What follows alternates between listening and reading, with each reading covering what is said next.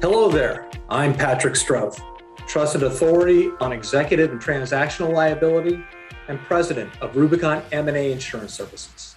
Welcome to M&A Masters, where I speak with the leading experts in mergers and acquisitions. And we're all about one thing here. That's a clean exit for owners, founders, and their investors. Today I'm joined by Skip Maynard, general partner of New Spring Capital.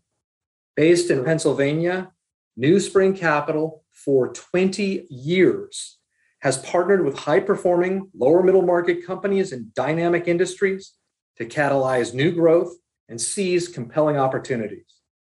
Recently featured in Mergers and Acquisitions magazine, Skip is the founder of New Spring's dedicated buyout strategy, New Spring Holdings.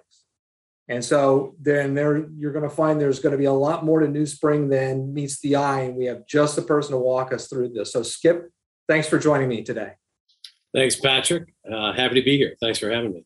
Now, before we dive into all things New Spring, let's give our audience a little bit of context and we'll start with you.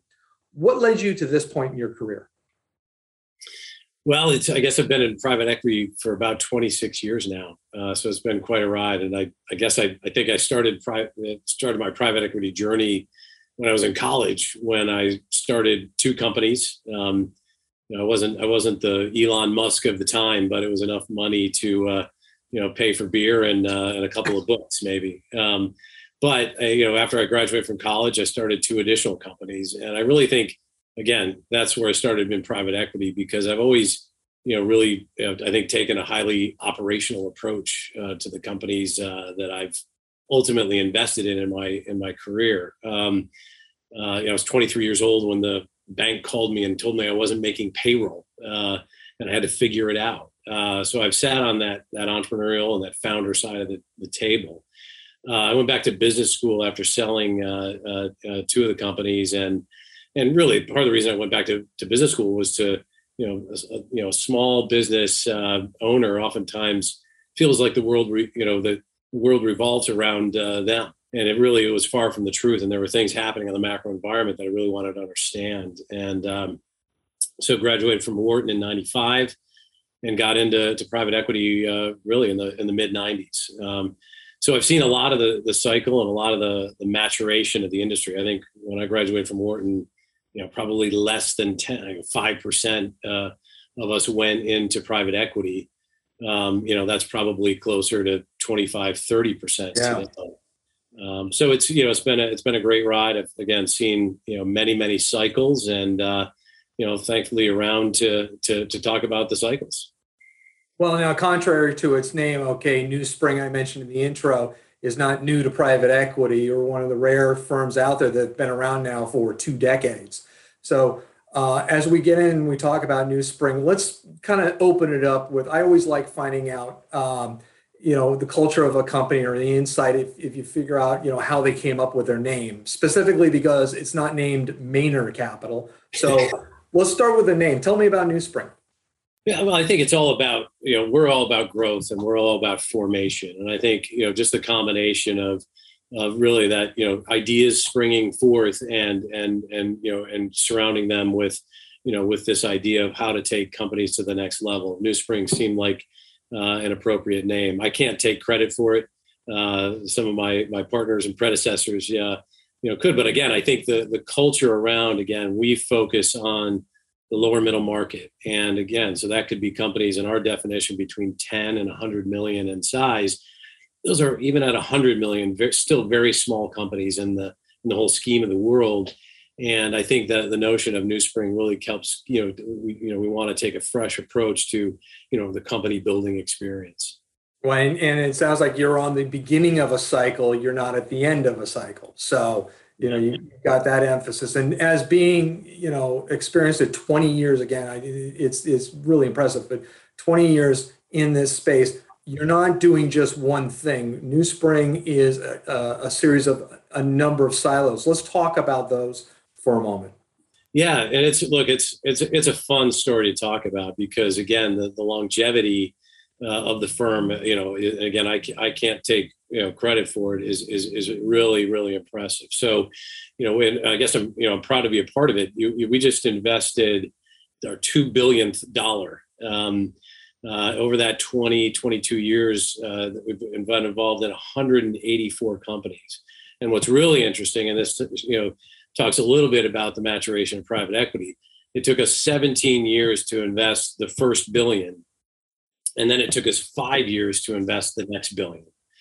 And we we do that uh, through we have five investment strategies. Uh, again, each focused on a different segment of what a lower middle market company might need. Um, so I'll get to my my segment last, but we have a growth uh, strategy that invests in software and tech-enabled services companies. Um, they just closed their their fifth fund, and they do minority capital, minority equity capital uh, onto the balance sheet of companies that, that really need a, a, last round of capital to get them to profitability. Their average, I think, company investments uh, is maybe 20 million in revenues. Um, our healthcare fund, which they're closing their third fund right now, is focused on again similar growth stage companies, but tech-enabled services companies all around uh, the healthcare space, uh, specialty pharma and niche clinical providers. And then we have a mezzanine fund. Our mezzanine fund is closing their fourth fund, um, and that is uh, you know focused on subordinated debt and really supporting other private equity sponsors uh, into buyout transactions. Um, and then we recently founded what we call New Spring Franchise. Uh, New Spring Franchise is a group uh, started to uh, really buy into uh, you know, compelling and interesting franchise and multi-unit uh, uh, businesses, consumer-oriented businesses. Um, and then what I run is what we call New Spring Holdings. New Spring Holdings is is our buyout function that we started in 2015 and what we do is uh, do uh, controlled buyouts into founder and family run businesses. We really uh, like to find you know uh, companies that have um, you know been on a journey uh, for you know five to twenty years, but you know may have a transition issue or, or, or a desire to grow to the next level and want a partner to do so. So again, it's with those those five strategies that we kind of look at the lower end of the market. And um, again, it's a it's a nice broad horizontal approach where really, uh, you know, a lot of the you know the the need that a middle market company uh, might have, or lower middle market company might have, you know, we can solve in in this building. Well, that's something because, uh, and, and I've got a real soft spot for the lower middle market, particularly because you've got owners and founders that started with nothing and created tremendous value where, where, like I said, nothing existed before and they don't know how to get past that inflection point. There are some that are content to stay where they are, but there are others that want to, you know, they they either, you know, by just their success, they're a victim of their success. So they either get to the inflection point by becoming, you know, they're too too small for enterprise, but they're too big to be small. Mm-hmm. And they they need some outside force or outside assistance to help them. And if there aren't you know experienced owners that have gone through that process multiple times they don't know where to turn and you know and if they don't know anybody they get by default they go to an institution or a brand name or or something that's out there and they really are left short. And what happens is unfortunately they're they're underserved but they're overcharged. And that's why it's helpful to have firms like NewSpring out there that are really committed to this segment. Talk to me about the issue where you've been around again i keep hammering on this but you've been around for over 20 years and you did not scale upstream in terms of deal size. Mm-hmm. why is that well you know i think it's because we we love the opportunity at the lower middle market. I mean again you have uh, that's where most of the companies are. And if you look at where um, you know where we are in you know in the in the cycle you know the oldest baby boomer right now is 75 years old. And we're in the midst of what's going to be as these baby boomers age you know the largest transfer of wealth in the history of the world. It's something like 10 trillion dollars that's tied up in, in you know family run businesses and you know we want to be we wanted to be a part of that. So that's why newspring chose to stay and keep our fund sizes small so that we could continue to to really be experts and build a preeminent firm that focuses on these lower middle market companies. And you're right that you know the needs are the needs are very different.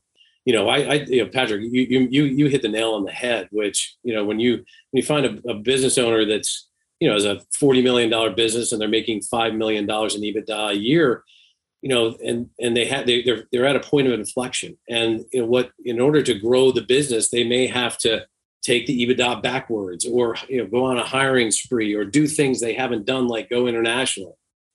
What we've done is build our firm to serve all those needs. And really what, you know, it starts with being able to apply a different risk profile. An owner all their eggs are in one basket. And when we do a transa- transaction with an owner, you know, we'll go in and we'll say, look, we're going to provide you with a, with uh, an ample amount of liquidity today, so you can diversify your wealth. But then we'll ask the owner to to roll in 20 to 40 percent of the of the ongoing transaction.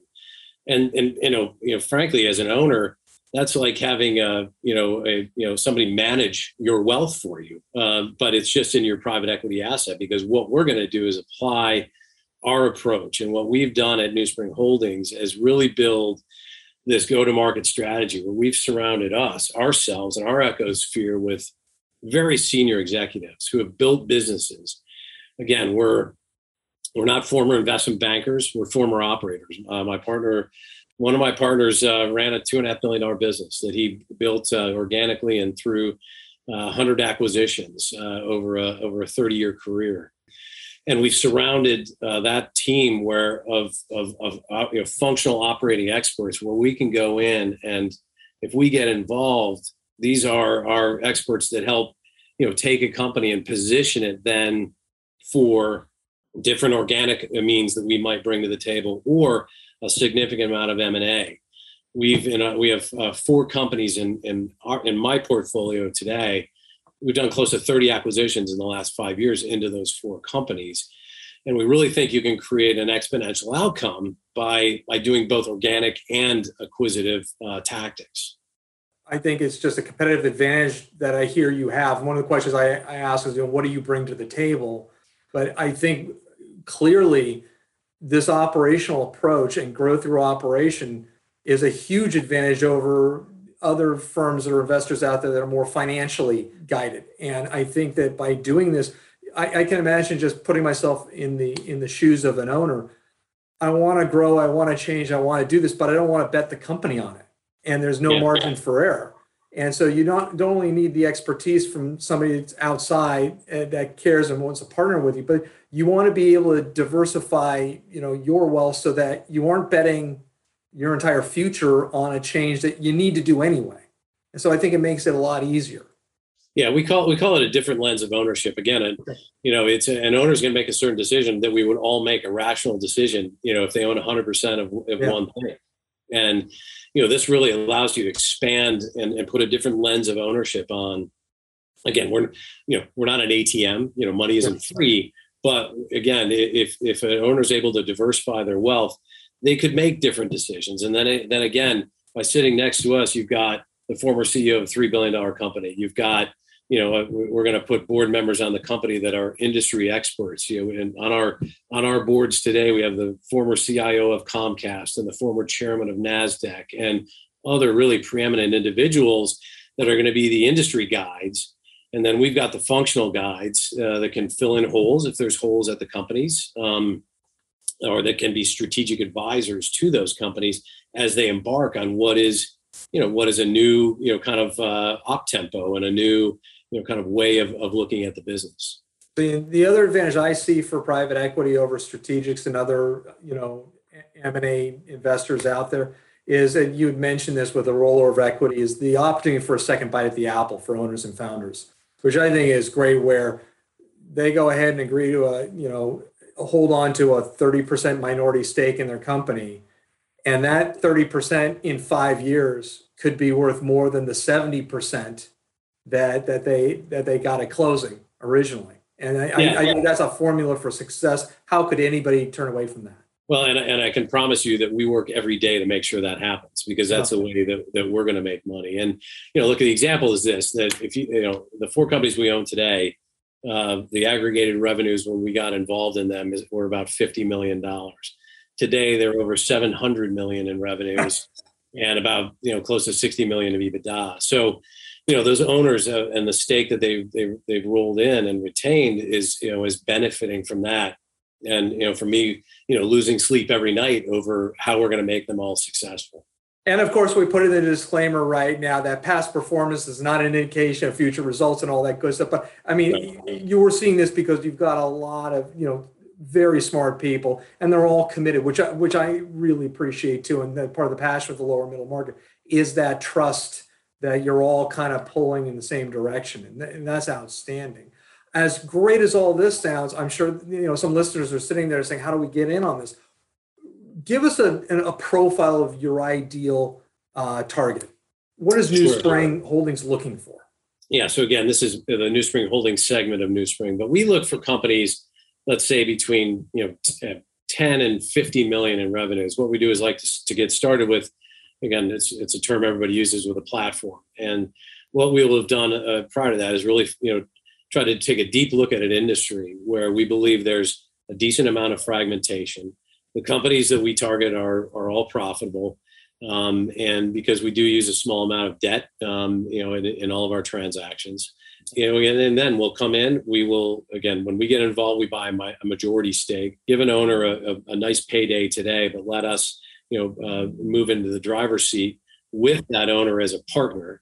Um, that you know we can create the the best outcome together. And so then what we'll do is we'll, we'll launch into a, um, a you know a, a program where we again, if we've gotten involved, we we think that there's a lot of fragmentation, and then we will try to aggressively not only work the 100 day plan where we're putting the organic uh, growth tactics in place, but then you know do a significant amount of M&A around that. Um, and so, you know, really, it's it's an owner uh, who would want to get involved with this. It's an owner that's saying to themselves, well, "Gosh, I know there's something better out there, but I don't want to do it." As we've talked about, and I want to take that risk but uh, it's a, it's an owner like that. It's an owner that that may have uh, you know may not have a, a, a, way to you know trans transition the business. Um, you know, may not be a like you know a, a stated uh, succession plan, and so you know those are places that we can uh, you know that we we find that we can uh, you know really uh, really maximize. Gotcha. With and in terms of industry, because you got a healthcare group and you've got the franchise thing industries, geographies, any kind of uh, limitations or anything? Yeah, primarily U.S. Uh, based, um, um, and then you know we tend to look at the world through a horizontal uh, uh, view, uh, and that means we look for tech-enabled services companies, and so we look for a type of company, uh, and that puts us in different vertical markets. In our four companies today, we're in fintech, government services, last mile logistics. Think oh. about e-commerce, et cetera and uh, and then cloud. So again, different vertical markets, but you know the, the types of uh, dynamics we find at our companies, uh, you know, really pervade the vertical market. Again, what we're you usually find when we go into a company is that they they haven't they don't have a big sales force. They haven't focused on marketing. The finance organization uh, is is usually used as a, a, way to you know know how much cash uh, they have in the bank and and how much their taxes are. And so what we try to do is turn each one of those functional uh, groups into a strategic weapon uh, and really help position for, for growth. That again when we deliver the company uh, you know to the to the next level it's you know we've scaled it we've de-risked it because a lot of times companies have customer concentration or uh, supplier concentration or, or owner concentration. So what we would have done is diversified all that and that that should mean that you know we deliver to more the the, the middle market um, uh, that you know a company that has a significantly less risk attached to it. Well, I was on the exit side for this. You know, the, the firms out there are getting bigger and bigger, and you've got SPACs, and so there are all these bigger entities, uh, buyers out there for your lower middle market. That when they're ready to graduate, there's a there's a whole you know very eager marketplace looking looking to make the acquisitions. Tell me about a an epiphany that you witnessed with one of your uh, portfolio companies where you mentioned the 100 days where you come in you do the analysis and you've got the game plan and you have laid out a plan of action. And tell me a time where in that in those early months you just saw that owner and founder all of a sudden see the light bulb come on and say i never thought i could pull this off. I, anything like that Yeah, uh, look, it, it's and this is why I love what I do because yeah. you know we we really think that we create fundamental value. We're, we're, again, there's a lot of ways to make money, and uh, you know, financial engineering and, and and levering companies up and cutting costs that may be one way. The way we make money is through growth, and so it's it's really fun. Again, a lot of the companies we get involved with, you know, have not have not been in, in growth mode. Uh, again, for the reasons we've talked about, and so I think one of the most fun things is is when we come in and uh, you know again i've heard this uh, many many times you know from from founders. Well we tried to hire a sales force. I had a sales manager. It, you know I, I went through three of them in two years and it just wasn't working out so we just gave up.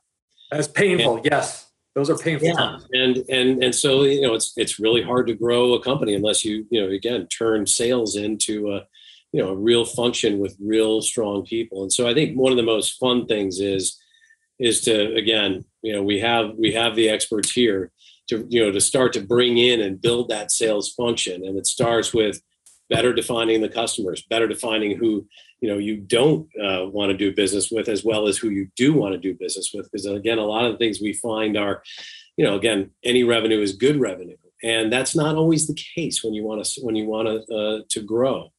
And so you know really the, the most fun epiphany is when you you start to see the effect of bringing in an institutional quality sales team and you start to see those growth numbers tip up tick up because organic growth is oftentimes you know far cheaper than uh, than uh, you know any other type. So.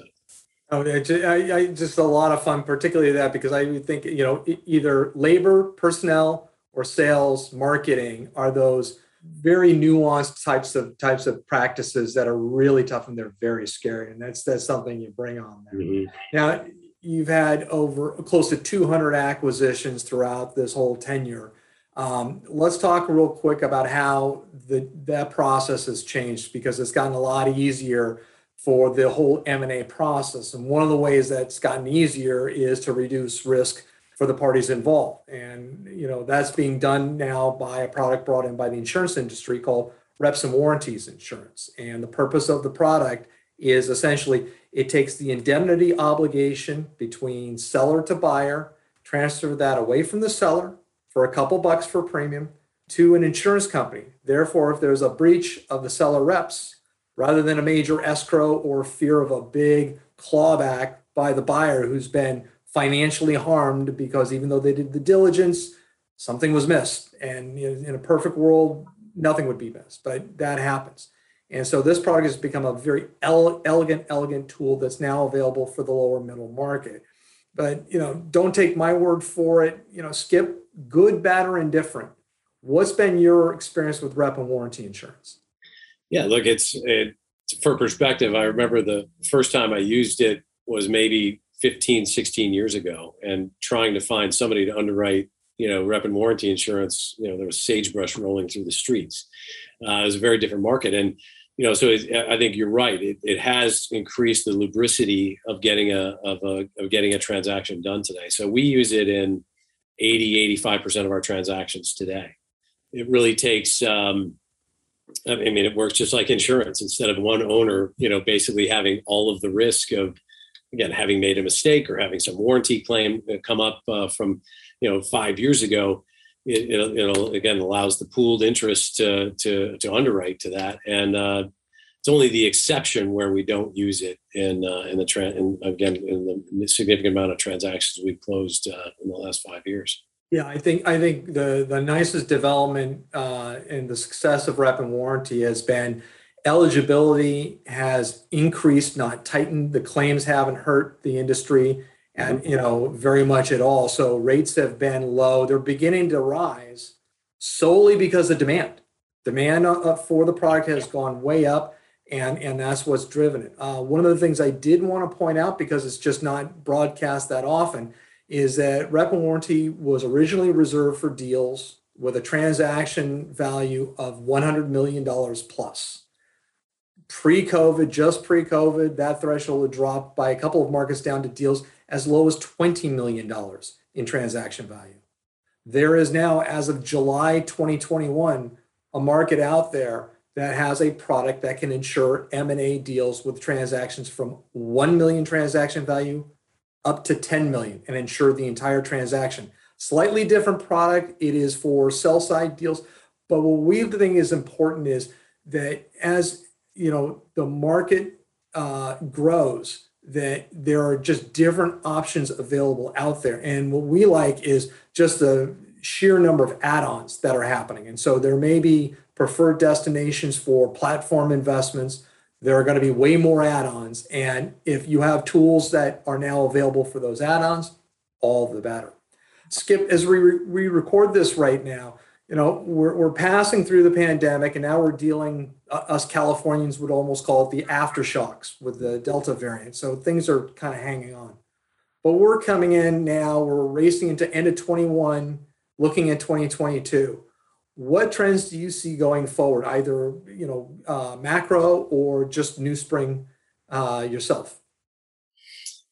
Well, it's, uh, I mean, first of all, you know, again, the, the dealing with COVID, I think we, all know that, you know, we thought uh, the vaccine was a total panacea. I think it's definitely helping, but I think, you know, COVID is now becoming more, you know, perhaps a, a longer term uh, part of our overall lives. And so, you know, that op tempo that COVID has created, uh, there's no, uh, it's not going to go away, uh, you know, anytime soon. So I think we're, you know, we're, we're we think we're going to deal with an economy economy that is, is, uh, you know, is, is affected by that.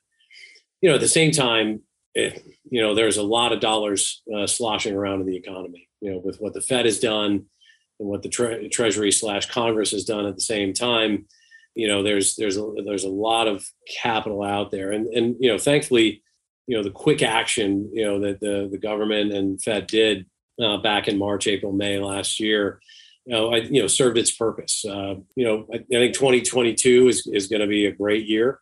Um, it's uh, you know I do worry about you know going further out that you know we are going to see you know some issues in the economy. Um, you know our companies are already seeing wage inflation.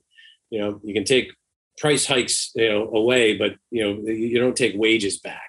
No, yeah, it's true. So um, you know with you know with a lot of the things that happen with COVID, which some of which are good, some are bad. Number one you know, um, a lot of people decided to retire and are not coming to, you know, back to the workforce. So that takes you know, a significant pool away.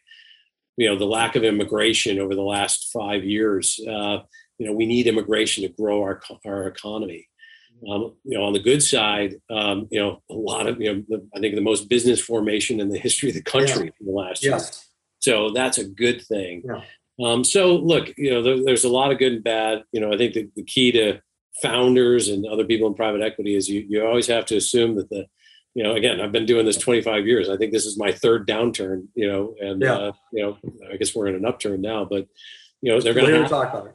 things go in cycles and so you have to you have to invest and, and run your businesses thinking that um, you know you know take advantage of what, of what, what you can but but know that you've got to architect for for the downside and um, look we're we're doing the same things you know today that we were doing uh, you know, last year, it, it's a seller's market. it yeah. is not a buyer's market because there's all those dollars out there. So it's a great time to be a seller. We have to be disciplined. And, you know, I guess our thought is that if we do our right things by picking the right companies and then running our game plan, that we can create the growth dynamic uh, that, uh, you know, that allows us to kind of, you know, succeed in upturns and downturns. Skip, how can our audience members find you? How can we find New Spring Capital? Um, uh, you, our website is uh, newspringcapital.com. Um, uh, we are uh, in uh, Radnor, Pennsylvania, right, right outside of Philadelphia. Uh, my email is smaner at newspringcapital.com. And, uh, you know, happy to talk anytime. Great. Well, Skip, a lot of fun. It was a pleasure speaking with you today. Thanks so much. All right. Appreciate it, Patrick. Take care.